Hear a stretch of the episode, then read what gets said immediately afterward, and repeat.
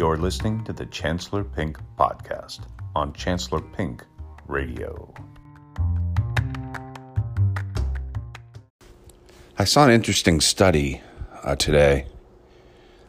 Um, basically, it was a pollster study questioning voters after uh, the voting in the presidential election and, and all the past years, uh, dating back, I guess, in, to uh, the 1990s, but comparing the data. But in particular, the various stats they were talking about.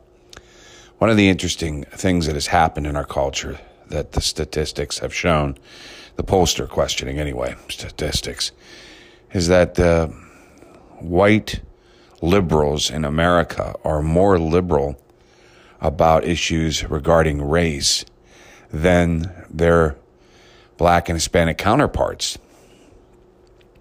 Um, and they were trying to talk about some reasons for that. But I've experienced that firsthand. I think I, I swear, some of uh, uh, my more liberal white friends are more radical about their idealism with respect to what should be done for minorities and so forth than the minorities themselves. Um, and I think it, uh, what they were saying with the data was that it's that the whites' idea, uh, ideal ideology. They have, what's the word for when you create it into an ideology? Why am I not remember? Ideological? No, I ideologicalize the ideal idealism, the idealisis, the idolysis. No, I don't. I don't think there is a word. But anyway, they, they are they are making the issue of race part of their ideology, um, whereas like a political ideology, where uh, you know, it's one of the issues that they believe that they're putting on their agenda. Whereas the Hispanics and the blacks aren't necessarily as much as whites, that they look at it more in a more personal light. They aren't looking at it as politically motivated.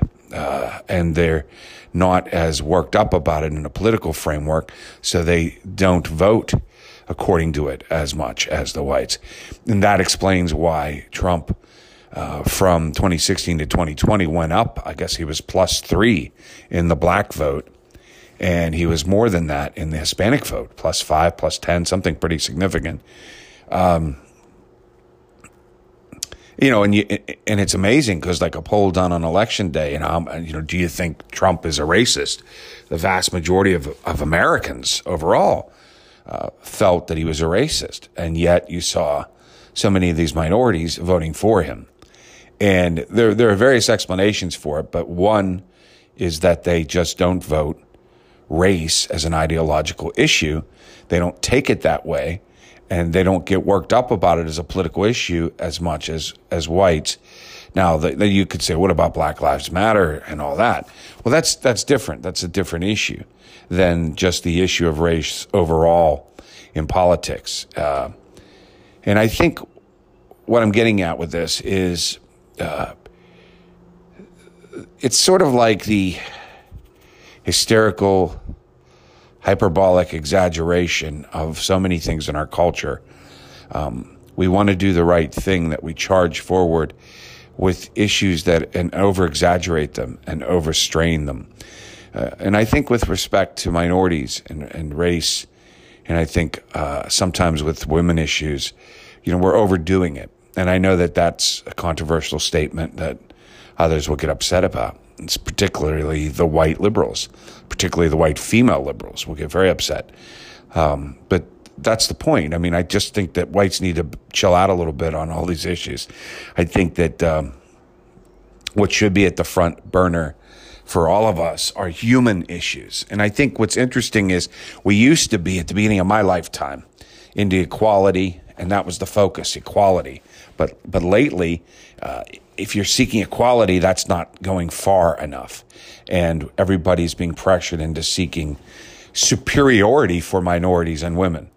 Uh, they, they don't turn, and they act like, oh no, it's just equality. But it really is, uh, it's like affirmative action on steroids, uh, is what they seem to want for women and minorities in our culture. Case in point, uh, the idea of reparations for slavery and that there should be payouts like we have for the coronavirus, that they should, our government should create payouts to every black person in the country just to, to apologize to them for slavery.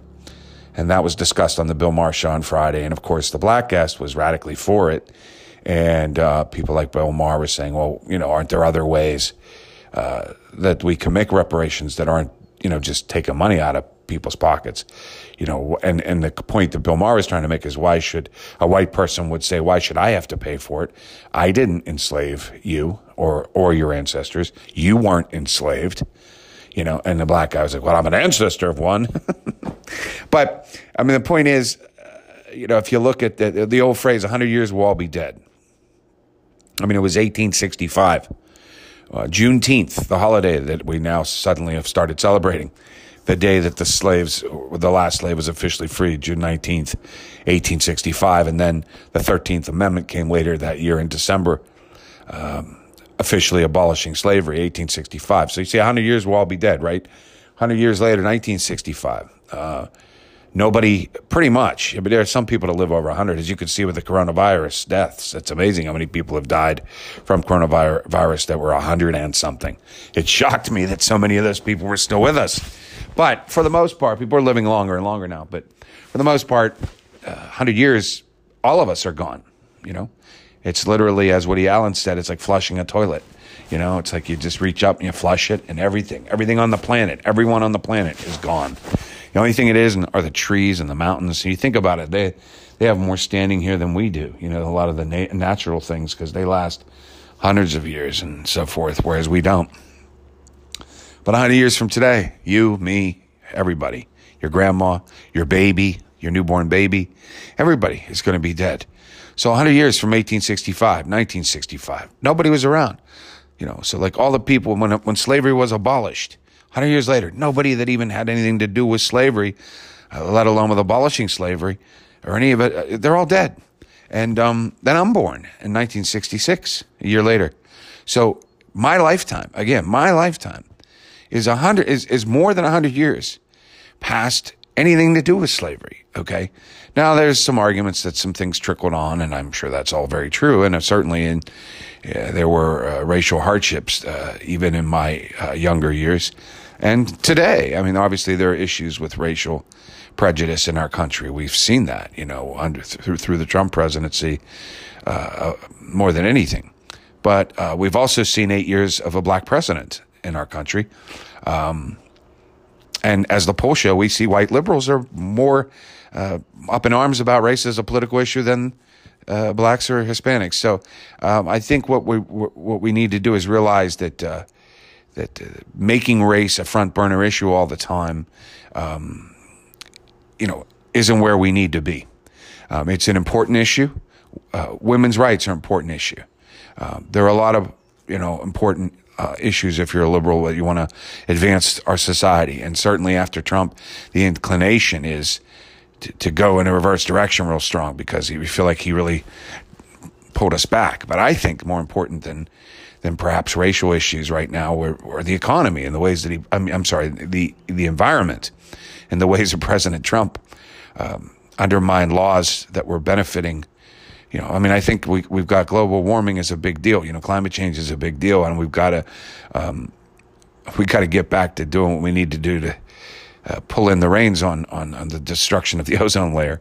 I think that's pretty important. And um, and as far as economic strife, while it is true that a lot of minorities still have bear the brunt of poverty and um, and so, because of that, and bear the brunt of obesity, and so, because of those two things, have in many ways borne the brunt of the COVID virus. Um, I mean, that is a secondary byproduct. The, the reality is it's poverty. It's poverty. It's not race. It's poverty that is causing people, you know, to have need and loss. It's poverty that's causing them to eat shitty food and have bad diets and become obese, you know, and it's poverty that's then causing them to die of the virus they happen to be black because they're in poor areas, but the poor areas aren't there because they're black. I mean, at the end of the day, we've got to find a way to deal with poverty in all in all races. And I think we need to refocus as Americans again back on equality. and, and think more of women and men as equal and human beings and, and look at the Constitution, what it talks about, you know, the, the equality of each citizen and uh, and treat blacks as equals. And I think that that's really the focus. Not we shouldn't focus so much on reparations. Let's give them money. Let's treat them. Let's let's let's bow down and, and, and offer our condolences. And we can never apologize enough. You know, look, we're, we're more than hundred years, I, and I'm I'm going to be 55 in a couple weeks. So we're we're halfway through another hundred years. Uh, subsequent to slavery. So we can only apologize so much. We go forward. Yes, there are racists out there, but to call this country as Chaka Khan did on a Good Morning UK the other day, she said she, she's out there in L.A. Chaka Khan, the singer, black singer, she says uh, I'm in the I'm in a very racist country. Well, that's just not true. I mean, it's simply not true. I mean, you're not going to have a black president for eight years in a very racist country. I mean, there are racists in America. Um, some of them are very racist, but you're not in a very racist country. The majority of the people in this country um, are not racist. The majority of the people in this country put in Obama. The majority of the people in this country wanted Hillary Clinton over Trump. The majority of the people in this country put in Obama for eight years. They put in Biden. They put in, you know, that and and and again, the white the whites, the white liberals in this country are are are, are less racist than the blacks. Uh, they are more anti-racist than the blacks. So, uh, so say the, so says the data. Okay. So, um, let's get off this high horse that we're on about, uh, it's got to all be about race. The blacks built this country. Let's get off this high horse that we're on that it's got to all be about women. They are just being mistreated all the time and everything's sexual abuse and blah, blah, blah. And let's just channel that as one issue to keep an eye on and take care of. But there are a lot of issues. There are a lot of laws being broken that aren't related to women. There are a lot of laws being broken that are related to men too still. And there are a lot of issues out there that, that, that men uh, need helped with as well, that white men need helped with as well. Um, talking in terms of white privilege doesn't benefit society. It, it alienates uh, a great portion of society. When you make every single white person feel guilty for being white, every single man feel like he's a bad person because he has a penis, you're not helping society. So if you really want to move forward in a constructive way for the betterment of, betterment of society, you need to start thinking more about all of us as one. You need to start thinking about what's best for the equality of people. And I'm not talking about socialism. I'm talking about humanity and think in, in terms of each person as a human being.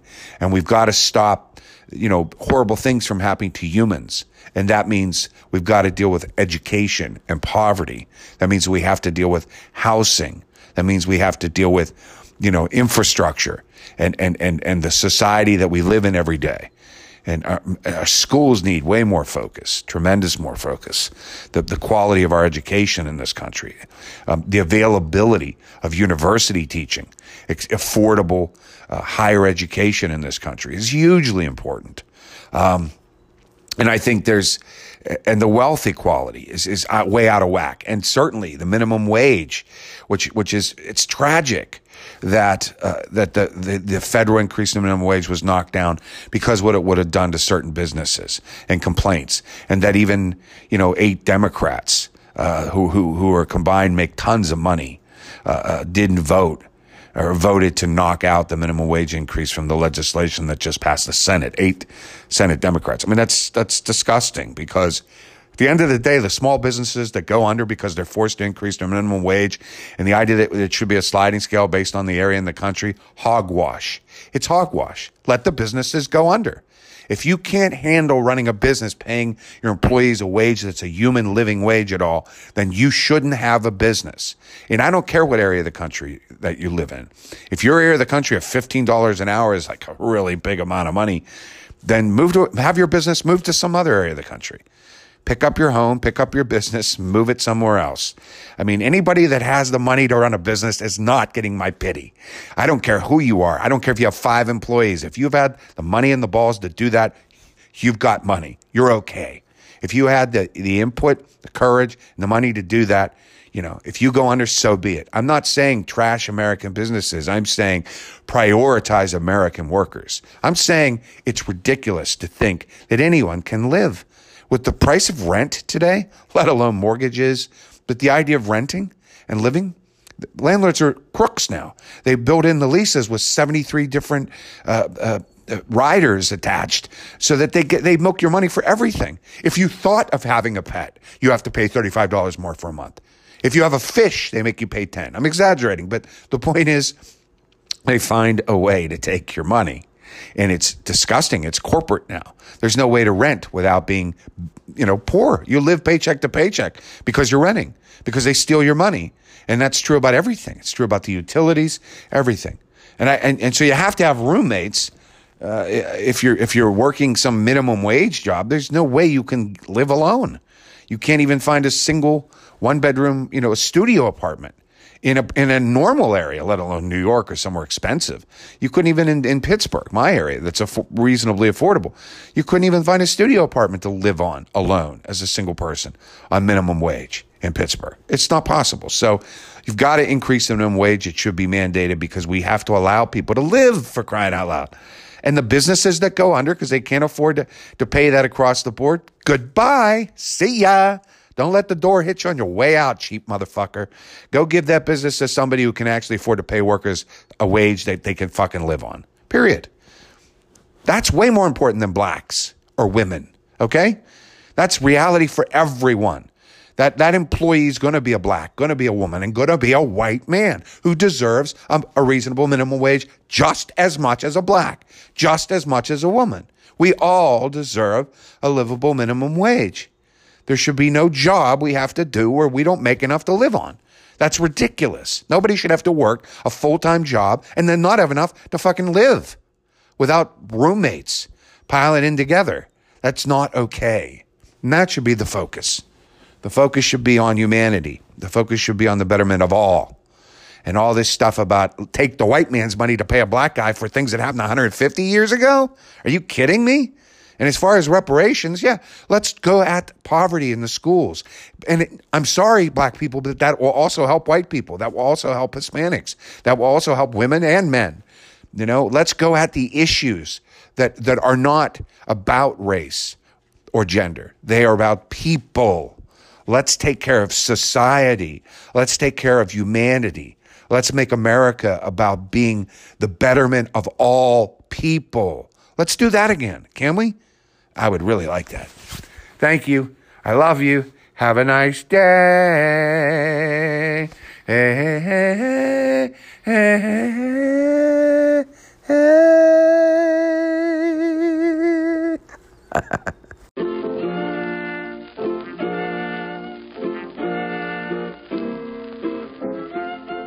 Yabba da boopa.